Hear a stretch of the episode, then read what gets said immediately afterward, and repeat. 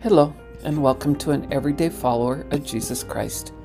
This is your friend Cheryl, and today we are exploring Our Lives Are Shaped by Those Who Love Us.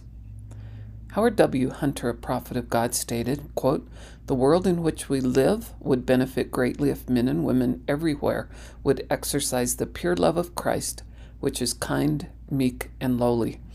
It is selfless because it seeks nothing in return. It encourages diverse people to live together in Christian love, regardless of religious belief, race, nationality, financial standing, education, or culture. Unquote.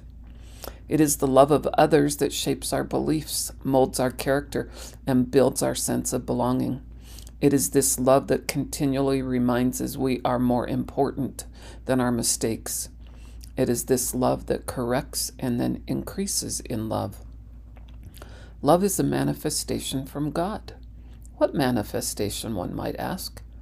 The manifestation that we are known and loved anyway. Mary Ellen Edmunds, a retired professor and humorist, put it this way quote, It is the most gentle yet powerful force in the world. Unquote. I personally tend to agree with Mary Ellen. Love is gentle, and its power attracts us to places and openness that can amaze even the most reserved on earth. In John 15:13 we read, quote, "Greater love hath no man than this, that a man lay down his life for his friends." Unquote. John went on to teach, "In this was manifested the love of God towards us, because that God sent his only begotten Son into the world that we might live through him. Herein is love, not that we loved God, but that he loved us."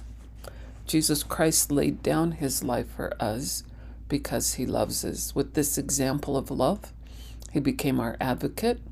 An advocate is someone who believes in us, supports our efforts, and knows our strengths and weaknesses. Our lives are shaped by him who has loved us most. By allowing his perfect, perfect and meek Son to make such a selfless and suffering sacrifice, our heavenly parents provided, was, provided us with an ultimate expression of their love as His gift to the rest of their spiritual and eternal children. Each of us belongs to a family unit of some type. It may be our family of birth, it may be our family of friends, it may be co workers, neighbors who care for one another, it may be a sports team. Each of us belong to someone. As a result, we should develop an attitude of loving and lifting each other up. No one needs the critic in their midst. Everyone needs the encourager, the one who lifts and reminds us next time is just around the corner. We need to be kinder with one another, more gentle and forgiving. We need to be slower to anger and more prompt to help. We need to extend the hand of friendship and resist the hand of retribution. Years ago, there was a very wealthy man who shared a passion for art collecting with his devoted young son. Together, they traveled around the world, adding only the finest art treasures to their collection. Priceless works by Picasso, Van Gogh, Monet, and many others adorned the walls of the family estate. The widowed elderly man looked on with satisfaction as his only child became an experienced art collector. The son's trained eye and sharp business mind caused his father to beam with pride as they dealt with art collectors around the world. As winter approached, war engulfed the nation, and the young man left to serve his country. After only a few short weeks, his father received a telegram. His beloved son was missing in action. The art collector anxiously awaited more news, fearing he would never see his son again. Within days, his fears were confirmed confirmed. The young man had died while rushing a fellow soldier to a medic. Distraught and lonely, the old man viewed the upcoming Christmas holidays with anguish and sadness. The joy of the season that he and his son had so looked forward to would visit his house no longer. On Christmas morning, a knock on the door awakened the depressed old man. As he walked to the door, the masterpieces of art on the walls only reminded him that his son was not coming home. As he opened the door, he was greeted by a soldier with a large package in his hands. He introduced himself by the ma- to the man by saying, I was your son's friend. I was the one he was rescuing when he died. May I come in for a few minutes? I have something to show you. As the two began to talk, the soldier told of how the man's son had shared with everyone his and his father's love of fine art. I'm an artist, said the soldier, and I want to give this to you. As the old man unwrapped the package, the paper gave way to reveal a portrait of the man's son. Though the world would never consider it the work of a genius, the painting featured his son's face in such striking detail. Overcome with emotion, the man thanked the soldier, promising to hang the picture above the fireplace. A few hours after the soldier had departed, the old man sent about his task. True to his word, the painting went above the fireplace, pushing away thousands of dollars worth of art. And then the man sat in his chair and spent Christmas gazing at the gift he had been given. During the days and weeks that followed, the man realized that even though his son was no longer with him, the boy's life would live on because of those he had touched. He would soon learn that his son had rescued dozens of wounded soldiers before a bullet stilled his caring heart. As the stories of his son's gallantry continued to reach him, fatherly pride and satisfaction began to ease his grief. The painting of his son became his most prized possession, far eclipsing any interest in the expensive pieces for which international museums clamored. He told his neighbors the portrait of his son was the greatest gift he had ever received. The following spring, the old man became ill and passed away.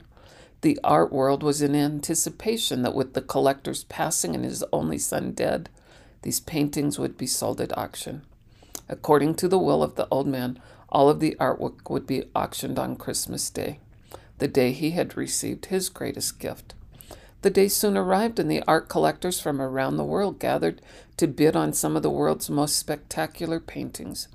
Dreams would be fulfilled this day, and greatness would be achieved, as many would be able to claim, I have the greatest collection. The auction began with the painting that was not on any museum's list. It was a painting of the old man's son. The auctioneer asked for an opening bid. The room was silent. Who will open the bidding with $100? the auctioneer asked. Minutes passed and no one spoke. From the back of the room came a voice. Who cares about that painting? It's just a picture of his son. Let's forget it and move on to the good stuff. Many voices echoed in agreement. No, we have to sell this one first, replied the auctioneer. Now, who will take the son? Finally, a neighbor of the old man spoke.